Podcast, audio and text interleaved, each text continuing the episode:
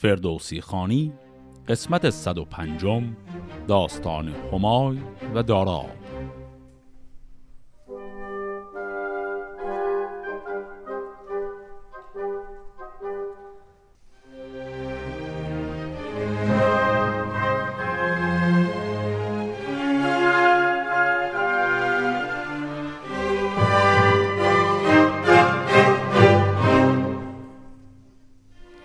قسمت قبل دیدیم که همای چهرازاد دختر بهمن بعد از ازدواج با پدر خودش صاحب پسری میشه. اما بهمن هیچ وقت این پسر رو نمی‌بینه و همای قبل از اینکه فرزندش به دنیا بیاد خودش بر تخت پادشاهی مینشینه. داستان ماجرای بهمن رو با این بیت تمام می‌کنه کتاب و بلا فاصله میره سراغ داستان همای. کنون بازگردم. به کار همای. پس از مرگ بهمن که بگرفت جای. به بیماری اندر به مردرد شیر. همی بود بیکار تاج و سریر. یادمون هم هست که اردشیر همون بهمنه. همای آمد و تاج بر سر نهاد یکی راه و آین دیگر نهاد. سپه را همه سر به سر بار داد در گنج بکشاد و دینار داد. به رای و به داد از پدر برگذشت همه گیتی از دادش آباد گشت. نخستین که دهیم بر سر نهاد جهان را به داد و دهش مژده داد که این تاج و این تخت فرخنده باد. دل بد سگالان ما کنده باد. همه نیکویی باد کردار ما مبیناد کس رنج و تیمار ما. توانگر کنیم آن که درویش بود نیازش به رنج تن خیش بود. مهان جهان را که دارند گنج نداریم از آن نیکویی ها به رنج.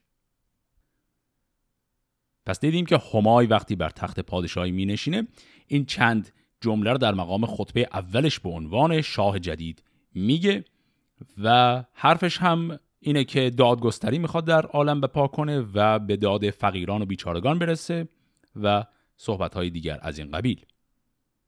حالا سوال اصلی که از قسمت قبل هم باقی مونده بود این بود که همای قرار بود جلوسش بر تخت پادشاهی موقتی باشه چون اصل قضیه فرزندشه. حالا داستانه به دنیا آمدن فرزند همای رو دنبال کنیم. چو هنگام زادنش آمد فراز ز شهر و ز لشکر همی داشت راز. همی تخت شاهی پسند آمدش جهان داشتن سودمند آمدش. نهانی پسر زاد و با کس نگفت همی داشت آن نیکویی در نهافت. بیاورد آزاد تر دایهی یکی پاک با شرم پرمایهی نهانی به داد فرزند را چونان شاه شاخ برومند را. کسی کوز فرزند او نام برد چون این گفت کان پاکزاده بمرد. همان تاج شاهی به سر برنهاد همی بود بر تخت پیروز و شاد. پس فهمیدیم که همای پسرش رو در خفا به دنیا آورد سپرد به یک دایه‌ای و صداشو در نیاورد و هر کس هم که پرسید خب شما حامله بودی بچت چی شد؟ میگه که بچه مرد. ز دشمن به هر سو که بود مهتری فرستاد بر هر سوی لشکری. ز چیزی که رفتی به گرد جهان نبودی بد و نیک از او در نهان. بگیتی جز از داد و نیکی نخواست جهان را سراسر همی داشت راست. جهانی شده ایمن از داد اوی به کشور نبودی جز از یاد اوی. بدین سان همی بود تا هشت ماه. پسر گشت ماننده رفت شاه. بفرمود تا درگری پاک مغز یکی تخت جست از در کار نغز. یکی خوب صندوق از چوب خشک بکردند و برزد بر او قیر و مشک. درون نرم کردش به دیبای روم برالود بیرون او دبق و موم. به زیرندرش بستر خواب کرد میانش پر از در خوشاب کرد. بسی زر سرخ او ریختند عقیق و زبرجد برامیختند ببستند پس گوهری شاهوار به بازوی آن کودک شیرخوار. بدانگه که شد کودک از خواب مست خروشان بشد دایه چرب دست نهادش به صندوق در نرم نرم به چینی پرندش بپوشید گرم. سر تنگ تابوت کردند. خشک به دق و به غیر و به موم و به مشک. ببردند صندوق را نیم شب. یکی بر دگر نیز نکشاد لب. ز پیش همایش برون تاختند. به داب فرات اندر انداختند. پسندر همی رفت پویان دو مرد. که تا آب با شیرخاره چه کرد؟ چو کشتی همی رفت چوب اندر آب. نگهبان او را گرفته شتاب. خب در این ابیات اتفاقای جالب زیادی افتاد. از اول مرور کنیم. اول اینکه وقتی که همای پادشاهی رو به دست می‌گیره داستان خیلی واضح این رو میگه که همای پادشاه بسیار عادل و دادگر و کار درستی هم میشه. یعنی درسته که هرس و طمع تخت پادشاهی رو می‌گیره اما به نظر می‌رسه پادشاه بدی هم نبوده. از اون قضیه که رد میشیم اینها می‌خوان یک بالاخره راهی بسازن برای این بچه. این بچه بالاخره بزرگ داره میشه یک فکری باید بکنن. و یک صندوقی درست می‌کنن. این صندوق رو بسیار هم زیورالات خیلی خوبی هم بهش می‌زنن و خیلی همچین شاهوار درستش می‌کنن. داخلش رو هم پر از پارچه ها و جامعه های نرم می‌کنن که بچه رو بتونن توش بخوابونن. دو تا نکته مهم درباره این صندوقه بود. یکی این که زیر این پارچه ها یعنی زیر اون حالت متکایی که درست کرده بودن کف صندوق تعدادی جواهرالات گذاشتن.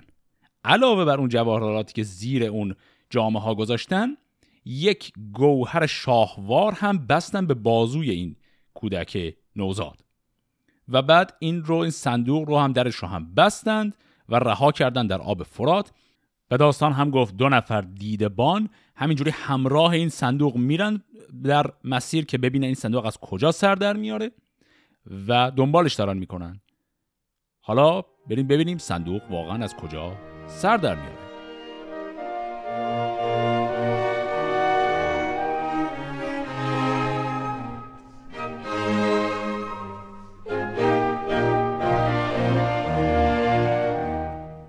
سپیده چو برزد سر از کوه سار بپیچید صندوق بر جوی بار.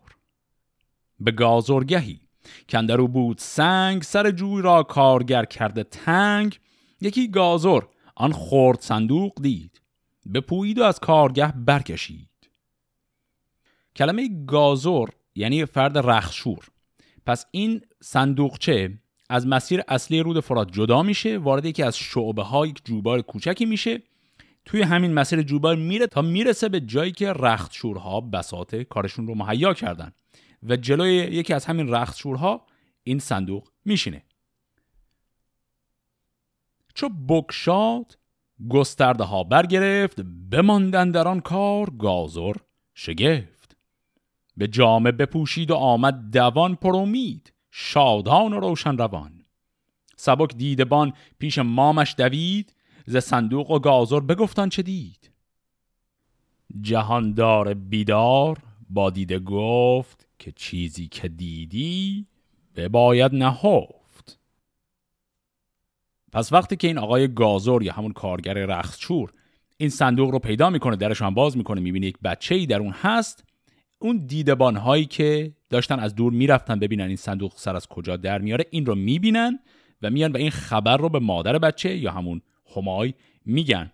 و همای هم که خبردار میشه صرفا این نکته رو میگه که این راز رو شما باید بین خودتون نگه دارید. چو بیگاه گازر بیامد ز رود بدو جفت او گفت هستین درود که باز آمدی جامعه ها نیم نم بدین کار کرد از که یابید درم.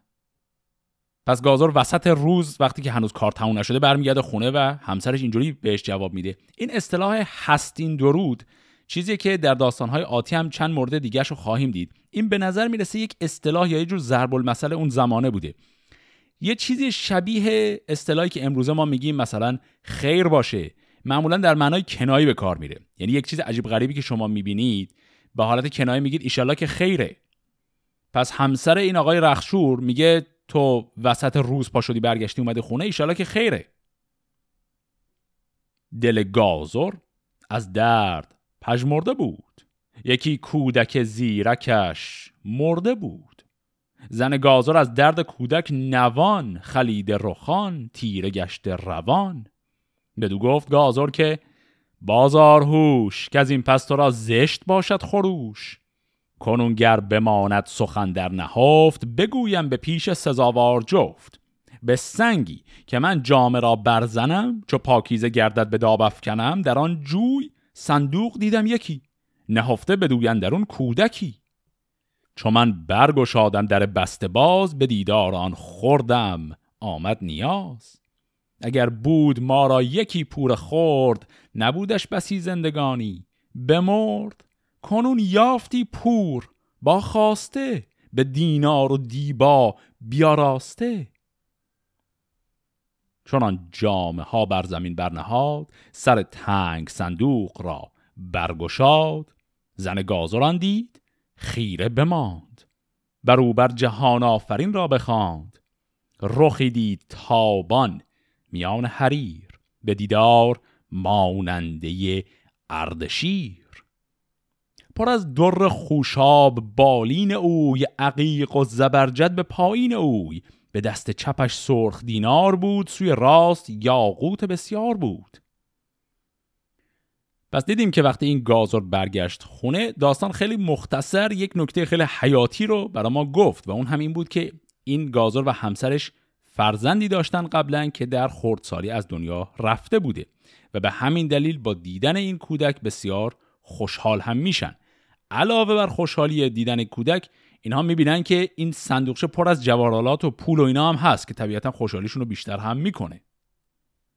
بدو داد زن زود پستان شیر ببود شاد از آن کودک دلپذیر. ز خوبی آن کودک و خواسته دل او ز غم گشت پیراسته. بدو گفت گازر که این را به جان خریدار باشیم تا جاودان. که این کودک نامداری بود گر او در جهان شهریاری بود. زن گازر را چو پیوند خیش بپرورد چونان که فرزند خیش سیم روز داراب کردندش نام کذاب روان یافتندش کنام. پس دیدیم که وقتی این کودک رو به عنوان فرزند خودشون میپذیرن یک شکی هم می‌کنن این که این کودک باید بزرگزاده چیزی باشه. طبیعتا به خاطر همه این جواهرالاتی که اونجا بوده. و نکته دیگری که به ما گفته میشه دلیل نامگذاری این بچه است. پس این کودک رو داراب نام می‌گذارن. دلیلش هم اینه که این کودک رو از آب گرفتن. البته این رو هم من اینجا ذکر کنم که شاهنامه یک عادتی داره. متون قدیمی ایرانی زیاد این عادت رو دارن. قبلا هم دیدیم بهش میگیم اشتقاق سازی اونم این که به واسطه محتوای داستان برای یک کلمه معنای پیدا می‌کنن. این داراب دلیل اینکه اسمش اینه الزاما از آب گرفته شدن نیست. اما در این داستان به نظر می‌رسه فردوسی و شبیهش رو در متون دیگر هم داریم. اینها این نوع معنی رو برای این داستان تراشیدن چون معنی به هر حال که با محتوای داستان همخانه چنان بود. که روزی زن پاک رای سخن گفت هر گونه با کت خدای که این گوهران را چه سازی کنون؟ که باشد بدین دانشت رهنمون؟ اینجا هم ارجایی که به کلمه کت خدای اومد منظور مثلا کت خدای ده نیست. کت خدا در لغت یعنی کسی که صاحب خانه ای هست. و اینجا منظور همون شوهرشه. حرفش هم اینه که خب حالا ما این بچه رو داریم این جواهرها رو هم داریم. حالا می‌خوایم با این جواهرات چیکار بکنیم؟ بزن گفت گازر که ای نیک جفت چه خاک و چه گوهر مرا در نهفت. همان به که از این شهر بیرون شویم ز تنگی و سختی به هامون شویم. به شهری که ما را ندانند کس که خاریم و ناشاد گر دست رس. پس آقای گازر نکته خیلی مهمی رو میگه. میگه این شهری که همه می‌دونن من درجه اجتماعیم در چه حدیه من یک رختشوری بیشتر نیستم تو این شهر که من نمی‌تونم وردارم این یاقوت ها و جواهرها رو مثلا جایی بفروشم یا به کسی عیان کنم. چون همه می‌دونن اینا مال من نیست و آبرون میره یا ممکنه اصلا به جرم دزدی چیزی بگیرنم. و به همین دلیل اینجا این گوهری که من در نهفت پنهانش کردم ارزشش با خاک یکیه برام. پس چاره اینه که جمع کنیم از این شهر بریم. بریم یه جایی که ما رو کسی نمی‌شناسه اونجا میشه از این جواهرها به هر حال استفاده کرد. به شب گیر. گازر بنه برنهاد برفت و نکرد از بر و بوم یاد. ببردند داراب را در کنار نکردند جز گوهر و زر بار. بپیمود از آن مرز فرسنگ شست به شهری دگر ساخت جای نشست. به بیگان شهرندرون ساخت جای بران سان که پرمایه ترکت خدای. به شهری که بود نامور مهتری فرستاد نزدیک او گوهری از او بستدی جامه و سیم و زر چون این تا فراوان نماند از گوهر. به خانه جز از سرخ گوهر بنیز نماند از بد و نیک صندوق چیز. زن گازر از چیز شد رهنمای چون این گفت یک روز با کت خدای. که ما بینیازیم از این کار کرد. توانگر شدی گرد پیشه مگرد. چون این داد پاسخ بدو کت خدای که ای جفت پاکیزه و رهنمای. همی پیشه خانی ز پیشه چه بیش؟ همیشه ز هر کار پیش است پیش. تو داراب را پا کنی کو بدار بدان تا چه بار آورد روزگار. خب این چند بیت رو مرور کنیم چون یک نکته خیلی جالبی هم داره. اینها از این شهر بیرون اومدن رفتن یک جای دیگه که کسی نمیشناختشون. با استفاده از این جواهرهایی که داشتن تونستن زندگی و مکنت و وضع خوبی برای خودشون مهیا کنن. ولی خیلی سریع شروع کردن این جواهرها رو همینجوری استفاده کردن و خرج کردن برای این زندگی مجللی که درست کرده بودن و به مرور زمان این جواهرها خیلی زود تمام شد و غیر از اون گوهر سرخی که بر بازوی اون نوزاد بسته بودند غیر از اون هیچی دیگه باقی نموند از جواهرهای اولیه. زن این آقای گازور خطاب به شوهرش میگه ما که وضعمون الان خوب شده و این به حال زندگی رو ساختیم دیگه تو برای چی می‌خوای بری سراغ شغل؟ شغل ول کن دیگه. گازور هم جواب میده که از شغل یعنی همون پیشه هیچ چیزی اهمیتش بیشتر نیست و آدم بدون شغل که نمی‌تونه باشه و شغل اصلا یک اهمیتی داره فارغ از پول در آوردن. حالا این تا اینجای داستان که خب واضحه. نکته که شاید برامون جالب باشه نوع جهانبینیه که در این داستان وجود داره و کلا در سر تا ته شاهنامه همه جاش هست. این جهانبینی با نگرش امروزی ما با نگرش مدرن و معاصر خیلی همخوان نیست. برای مای خواننده امروزی یه مقدار آزاردهنده است. اما خیلی مهمه بدونیم شاهنامه اینجوری فکر می‌کنه. اونم همون بحث نگرش طبقاتیه. از داستان اون پادشاهان اولیه اون پیشدادیان که طبقات مختلف انسانها رو ساختن تا تمام داستانهای دیگری که داشتیم. فرض داستان بر اینه که هر آدمی که متعلق به یک طبقه ای هست اصلا ذاتش با اون طبقه عجینه. و از طبقه خودت بخوای بالاتر بری این اصلا کار قبیهیه یعنی تو اگر رختشور زاده هستی تو کار رخشوریه ارزه و کل توان و وجود در همین حده. و اون کسی که بزرگ زاده و نجیب زاده هم هست اونم در حد خودشه. تو توان این رو نداری که اگه ذره پول بهت بدن خودتو تبدیل به یک نجیب زاده کنی. الان اتفاق گفتن همینه. اینکه این گازور داستان داره خیلی واضح میگه. اینا ذاتا طبقهشون و همزمان فهمشون از پول و از مقام و درجه کلا همونی بود که بودن.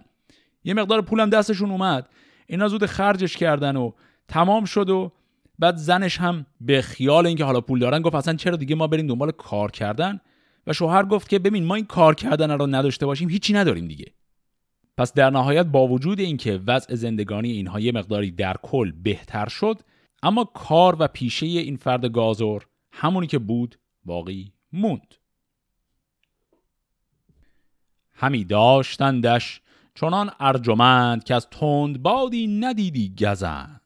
چو بگذشت چرخ از برش چند سال یکی کودکی گشت با فر و یال. به کشتی شدی با بزرگان به کوی کسی را نبودی تن و زور اوی. همه کودکان هم گروه آمدند به یک بارگی زو سطوح آمدند. به فریاد شد گازار از کار اوی همی تیره شد تیز بازار اوی. پس این کودک به مرور زمان بزرگ میشه تن و بدن پهلوانی خیلی بزرگی هم داره. به حال این کودک داراب نواده اسپندیار دیگه انتظار دیگه نمیشه داشت. و این تن و بدن پهلوانیش متمایز می‌کنه داراب رو از تمام بچه های دیگه کوچه. و این با بچه های کوچه جدل و دعوا و کشتی که می‌گیره این همه اونا رو با هم می‌تونه بزنه و سر این ماجرا پدرش او رو تنبیه می‌کنه. بدو گفت که این جامه برزن به سنگ که از پیش جستن تو را نیست ننگ. پس این گازور میگه تو شغلت مثل من رخشوریه. چو داراب از آن پیشه بگریختی همی گازر از دیده خون ریختی. شدی روزگارش به جستن دو بحر. نشان خواستی زو به دشت و به شهر. به جاییش دیدی کمانی به دست بدا. این گشاده بر و بست شست کمان بستدی. سرد گفتی به دوی که ای پرزیان گرگ پرخاش جوی چه گردی همی گرد تیر و کمان؟ به خوردی چرا گشته ای بدگمان؟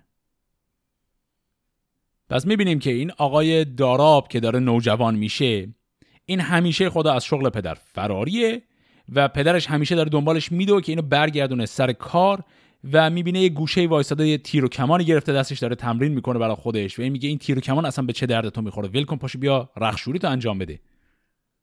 و داراب هم این پاسخ رو میده. به گازور چنین گفت که باب من؟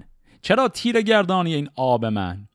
به فرهنگیان ده مرا از نخست. چون آموختم زند و استا درست از آن پس مرا پیش فرمای و جوی.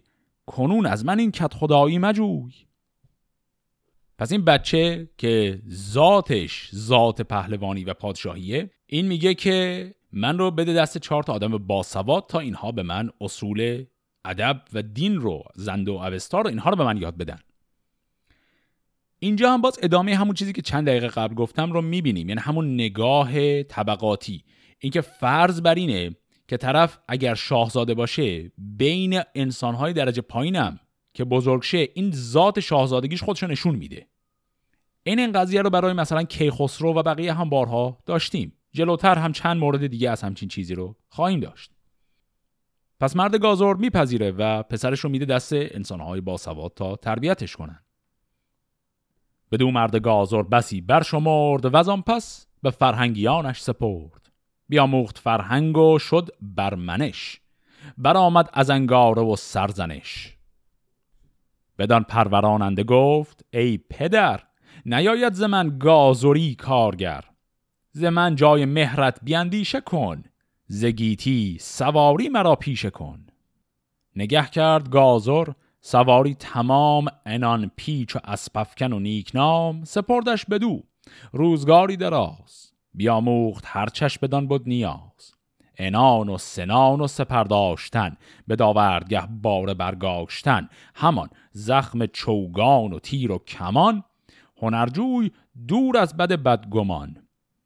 بدان گونه شد زین هنرها که چنگ نسودی به داورد با او پلنگ.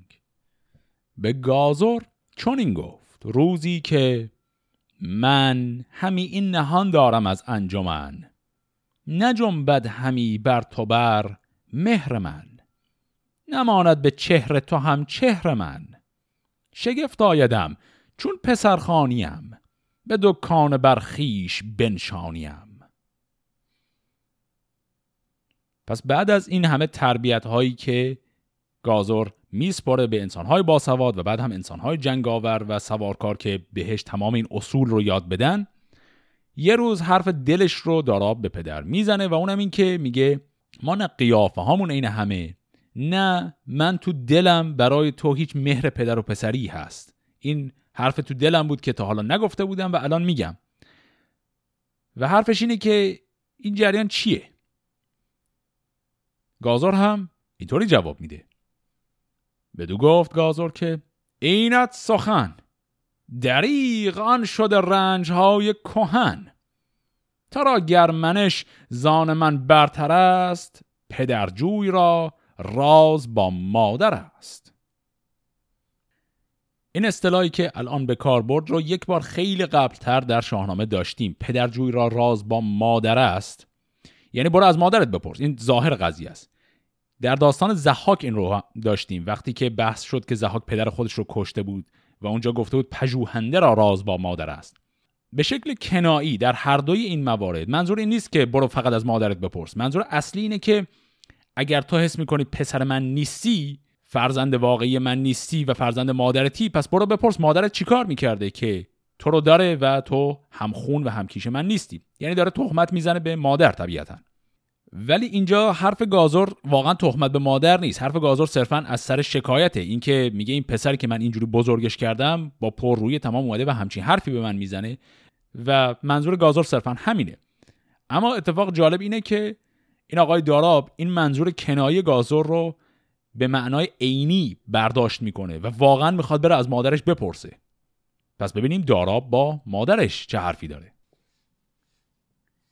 چنان بود که یک روز گازر برفت ز خانه سوی رود یازید و تفت. در خانه را تنگ دارا ببست بیامد به شمشیر یازید دست. به زن گفت کژی و تاری مجوی هر آنچت بپرسم سخن راست گوی. شما را که باشم؟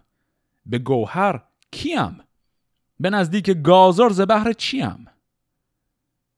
زن گازر از بیم زینهار خواست. خداوند دارنده را یار خواست.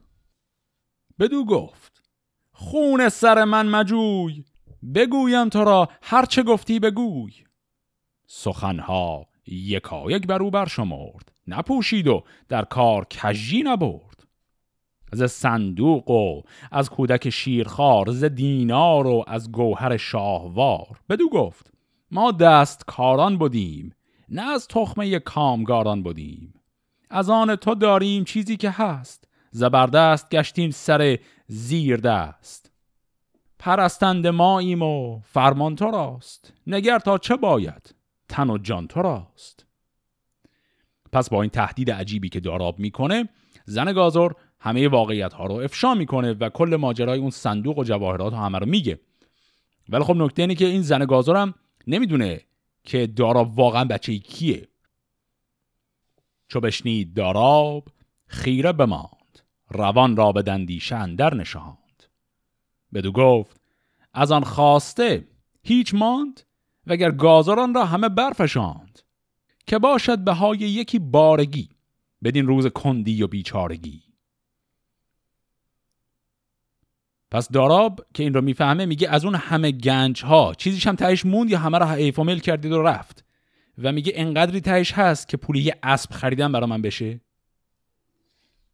بدو گفت زن هست و بیش است از این درم هم برومند باغ و زمین. پس این پولهایی که خرج کرده بودن که وضع زندگیشون رو بهتر کنن الان این زن افشا می‌کنه که تمام اینها از اون پول جواراتی بود که فروختیم. بدو داد دینار چندان که بود بماندان گران گوهر نابسود. به دینار اسبی خرید از پسند یکی کمبه ها زین و یکی کمند. پس به این شکل آقای داراب اسبی برای خودش می‌خره و زین و کمندی و قصد می‌کنه از این منزل گازور برای همیشه بره.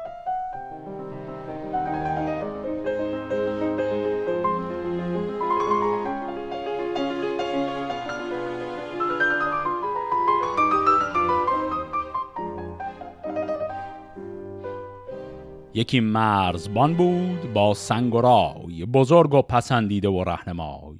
خرامی داراب نزدیک اوی پراندیشه و جان تاریک اوی. همی داشتش مرزبان ارجمند زگیتی نیامد بر او برگزند چنان بود که آمد سپاهی ز روم به غارت بدین مرز آباد بوم.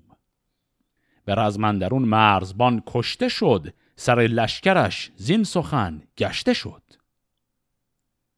چون آگاهی آمد به نزد همای که رومی نهادن در این مرز پای یکی مرد بود نام او رشنواد سپه بود بدو هم سپه بود نژاد.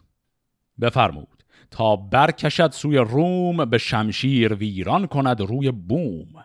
سپه گرد کردان زمان رشنواد ارزگاه بنهاد و روزی بداد. چو بشنید داراب شد شاد کام به نزدیک او رفت و بنوشت نام. خب اینجا هم یک مروری بکنیم. پس آقای داراب که از سرزمین خودش دور شده میره نزدیک مرز ایران و روم. اونجا یک فرد گفت که مرزبانی هست. این مرزبان با داراب خوب رفتار می‌کنه و داراب پیش اون میمونه. لشکر روم میاد حمله می‌کنه. طبیعتا اولین جایی که حمله می‌کنه همین مرزبان ها هستند و این مرزبان کشته میشه. خبر حمله رومی ها به دربار که همای هست. می‌رسه همای یکی از پهلوانان خودش به نام رشنواد رو مأمور جمع آوری یک لشکر برای مقابله می‌کنه. و خب لشکرم نیرو می‌خواد. این وسط این آقای داراب هم وقتی می‌فهمه دارن نام نویسی می‌کنن برای یک لشکر جدید میره و اسم خودش رو می‌نویسه تا به سربازان لشکر ایران بپیونده.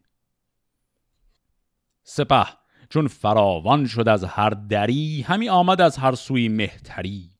بیامد ز کاخ همایون همای.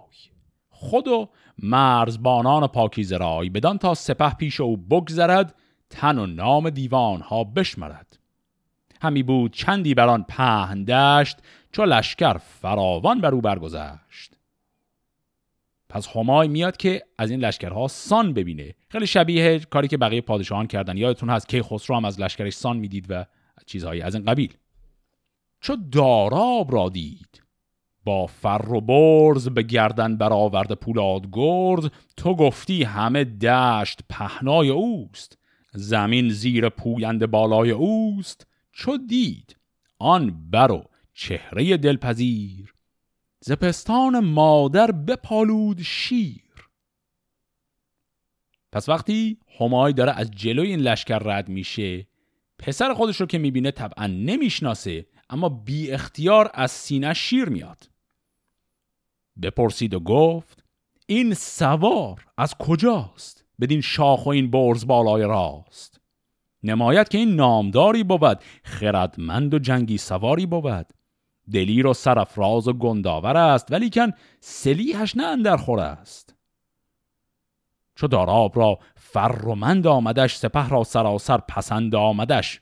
از اختر یکی روزگاری گزید ز بهر سپه بود چنانچون سزید. این اصطلاح از اختر روزگار گزید. در نظام جنگی ایران مواردی شبیهش رو در جنگ های قبلی هم دیدیم که مثلا باز هم در جنگ های کیخسرو که برای جنگیدن طالبینی می‌کردن و یک روز خوشیومنی رو انتخاب می‌کردن برای شروع حمله. پس وقتی سان می‌بینه و لشکر رو می‌بینه و تنها نکته هم که درباره داراب میگه اینه که به نظر میاد این فرد نجیب زاده ایه ولی این سلاحی که دستشه سلاح فقراه. اینو که میگه که و رد میشه بعد داستان به ما میگه که یک روزی رو هم انتخاب کردن برای طالع خوبی که حمله به روم رو شروع کنن. چو جنگ آوران را یکی گشت رای ببردند لشکرز پیش همای فرستاد بیدار کار آگهان بدان تا نماند سخن در نهان. زنیک و بد لشکر آگه شود زبدها گمانیش کوته شود. همی رفت منزل به منزل سپاه زمین پر سپاه آسمان پر ز ماه. پس این لشکر آماده است بره برای نبرد. چنان بود که روزی یکی تند باد برآمد. غمی گشت از او رشنواد. یکی رعد و باران با برق و جوش. زمین پر عذاب آسمان پر خروش. به هر سوز باران همی تاختند به دشتن در اون خیمه ها ساختند غمی گشت از آن کار داراب نیز. ز باران همی جست راه گریز نگه کرد. ویران یکی جای دید میانش یکی تاق بر پای دید. بلند و کهن بود و بنخرده بود همان باد و باران ورا پرده بود. نه خرگاه بودش نه پرده سرای نه خیمه نه همباز و نی رهنمای. بر آن تاق آزرده بایست خفت چو تنها تنی بود بیار و جفت. خب پس اینا در مسیری که دارن میرن یک باد و باران و طوفان خیلی وحشتناکی میشه و این لشکر پراکنده میشه توی این فضای طوفانی. و هر کسی میره که یک پناهی پیدا کنه برای خودش. و این آقای داراب هم تک و تنها میفته میره دنبال پناهگاه برای خودش. یک خرابه می‌بینه که این خرابه یه تاقش هنوز برپا بوده یعنی یه سقف نصف نیمه به حال داشته. اما دیوار و در و ایناش کامل نابود بوده و باد و باران از همه طرف می‌زده غیر از همین تاق خرابه. و ایشون میره که زیر همین تاق پناه بگیره. سپه بود همی گرد لشکر بگشت از این تاق آزرده اندر گذشت. زویران خروشی به گوش آمدش که از آن سهم جای خروش آمدش که ای تاق آزرده هوشیار باش بر این شاه ایران نگهدار باش. نبودش یکی خیمه و یار و جفت بیامد به زیر تو اندر بخفت. پس وقتی رشنواد داره رد میشه از مسیر از کنار این خرابه رد میشه این صدا رو از داخل خرابه میشنوه که خرابه خودش داره به خودش میگه شاه ایران اومده زیر تو پناه گرفته پس محکم وایسا و خراب نشو. و رشنوادم اول شک می‌کنه که این صدا دیگه چیه؟ اینطوری میگه. چون این گفت با خیشتن رشنواد که این بانگ رعد است اگر تند باد. دگر بار آمد ز ویران خروش. که ای تاق چشم خرد را مپوش که در توست فرزند شاه هرد شیر. زباران مترس این سخن یادگیر. سه بار این هم آوازش آمد به گوش. شگفتی دلش تنگ شد زان خروش. به فرزانه گفت این چه شاید بودن یکی را سوی تاق باید شدن. ببینی تا اندرو خفته کیست. چون این بر تن خود براشفته کیست. پس این صدایی که از تاق میاد که هی تاق به خودش میگه شاه ایران اینجا خوابیده مراقب باش خراب نشو. برای بار سوم که میاد رشتواد می‌خواد یکی رو بفرسته بره ببینه کیه که اونجا خوابیده. این مصرع چون این بر تن خود براشفته کیست؟ بر تن خود براشفته رو به این دلیل داره میگه که این تاق در حال خراب شدن دیگه. و میگه اون آدمه که داره به جان خودش لطمه می‌زنه با خوابیدن زیر یک تاق خرابی که ممکنه هر لحظه بیفته اون آدم بر جان خودش براشفته شده. برفتند و دیدند مردی جوان خردمند و با چهره پهلوان. همه جامه و اسب تر و تباه ز خاک سیاه ساخت جایگاه. به پیش سپه بود بگفتن چه دید دل پهلوان زان سخن بردمید. بفرمود کورا بخوانید زود. خروشی بر اینسان که یارد شنود؟ برفتند و گفتند که خفت مرد؟ از این خواب برخاک بیدار گرد. چو دارا به دست بندر آورد پای همانگاه تاق اندر آمد ز جای. چو سالار شاهان شگفتی بدید سر و پای داراب را بنگرید. چون این گفت کینت شگفتی شگفت؟ که از این برتر اندازه نتوان گرفت. پس وقتی به دستور رشنواد میرن و داراب رو از اونجا بیدار می‌کنن که بیارن پیش رشنواد آنی که داراب بیدار میشه سوار اسبش میشه از اون ساختمان خراب میاد بیرون به محض خروج اون این تاق خراب میرزه پایین. یعنی این تاق واقعا می‌خواسته بریزه پایین. صرفا خودش رو نگه داشته بوده که رو سر داراب خراب نشه. بشد تیز با او به پرد سرای. همی گفت که دادگر یک خدای کسی در جهان این شگفتی ندید نه از کاردید بزرگان شنید. بفرمود تا جامه ها خواستند به خرگاه جایی بیاراستند. به کردار کوه آتشی برفروخت بسی اود با مشک و انبر بسوخت. چو خورشید برزد سر از کوه سار. سپه بود به رفتن بر راست کار. بفرمود تا موبد رهنمای یکی دست جامه. ز سر تا به پای یکی اسب تازی به زرین ستام کمر خاص با تیغ زرین نیام به داراب دادند و پرسید از اوی که شیر در مهتر نام جوی چه مردی و بوم و نژادت کجاست؟ سزد گر بگویی همه راه راست. چو بشنید داراب یک سر بگفت. گذشته همه برگشاد از نهفت بر آنسان که آن زن برو کرد یاد. سخنها همی گفت با رشنواد ز صندوق و یاقوت بازوی خیش ز دینار و دیباب پهلوی خیش یکایک به سالار لشکر بگفت ز خواب و از آرام و خورد و نهفت. همانگه فرستاد کس رشنواد فرستاده را گفت برسان باد زن گازر و گازر و مهره را بیارید. بهرام و هم زهره را. این اصطلاح بهرام و هم زهره را که وسط گفت هم ارجاع داره به اینکه این کار اگر نشدنی هم هست انجام بدید. بهرام و زهره طبیعتا سیارهای آسمان هستن. میگه یعنی این زن گازور با خود گازور با اون مهره که بر بازوش بسته بودند و الان دست اوناست اینا رو بیارید ولو اینکه در سختترین و بدترین شرایط هم باشه. هر جور شده اینا رو بیارید. و خب باید یادمون هم باشه اینا وسط لشکرکشی هن. میدون جنگ هنوز سر جاشه پس ببینیم لشکرکشی بخواد به کجا برسه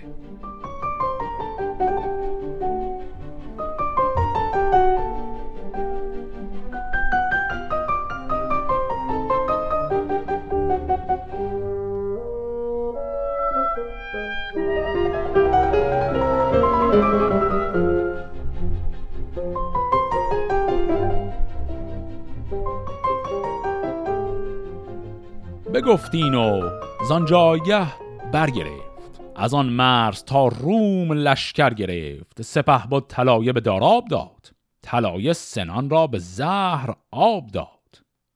بیامد طلایه همان گهز روم و این سو. نگهبان این مرز و بوم. زناگه دو لشکر به هم باز خرد برآمد همانگاه گرد نبرد.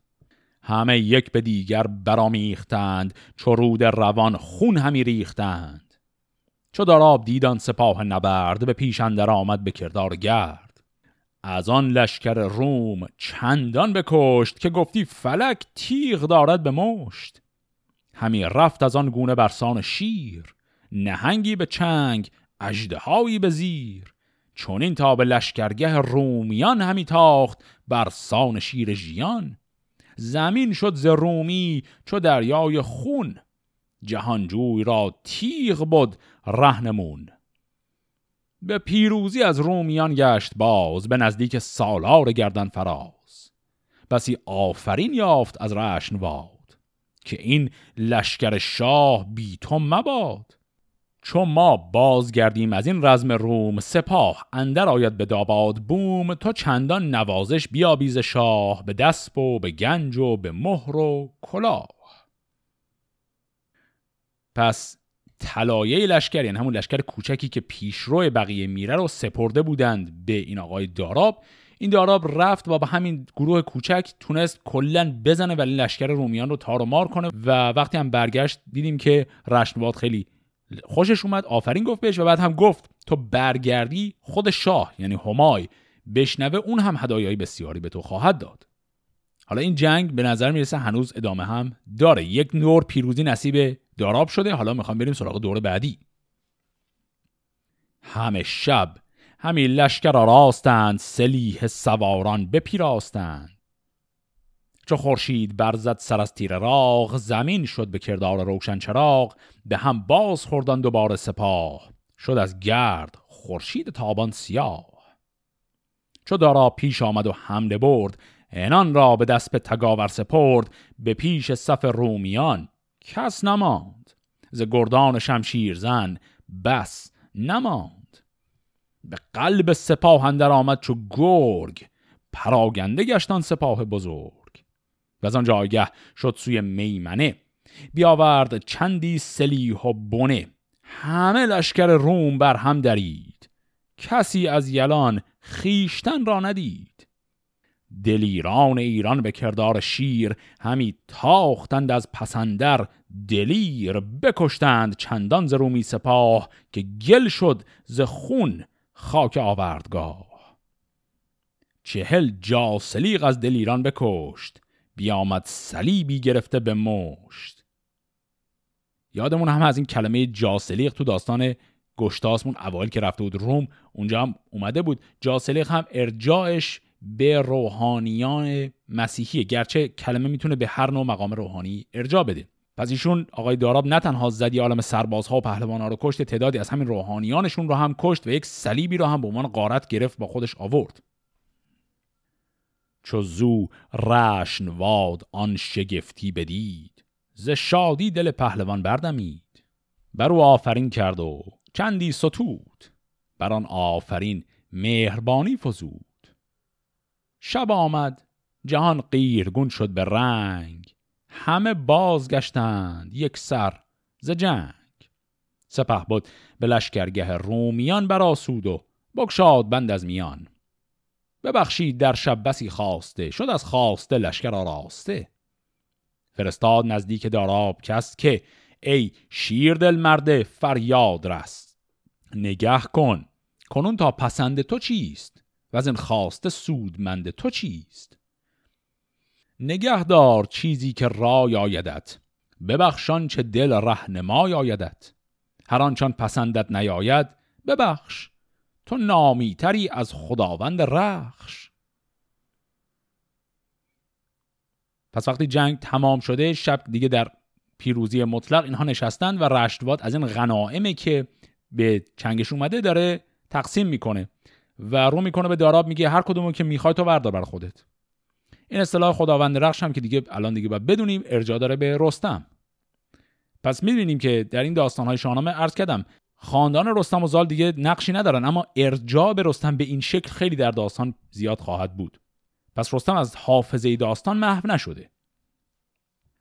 چون آن دید داراب شد شاد کام یکی نیزه برداشت از بحر نام. فرستاد دیگر سوی رشنواد. بدو گفت پیروز بادی و شاد. پس به این شکل دارابی که بی کس و کار و تنها بود و هنوز هم هویت کامل خودش رو نمی‌شناسه تونست با دلاوری و شجاعت خودش رو نشون دادن در این نبرد خودش رو به عنوان یک پهلوان اثبات کنه و رشنواد که سردار ایران هست به این شکل مقام او رو گرامی داشت. خب حالا چیزی که برای ما باقی مونده اینه که رشنواد فرستاده بود تا گازر و زنش رو بیارن و می‌خوایم ببینیم که با اونها چه کار می‌خواد بکنه. علاوه بر اون رشنواد یه نکته رو گفت که جلوتر در داستان مهمه و اون همین که به هر حال این لشکر می‌خواد برگرده پیش کاخ ایران دیگه. و رشنواد شخصا گفت که من سفارش تو رو به شاه می‌خوام بکنم تا بهت هدایای بسیاری بده. و در اونجا قرار داراب با مادر خودش روبرو بشه.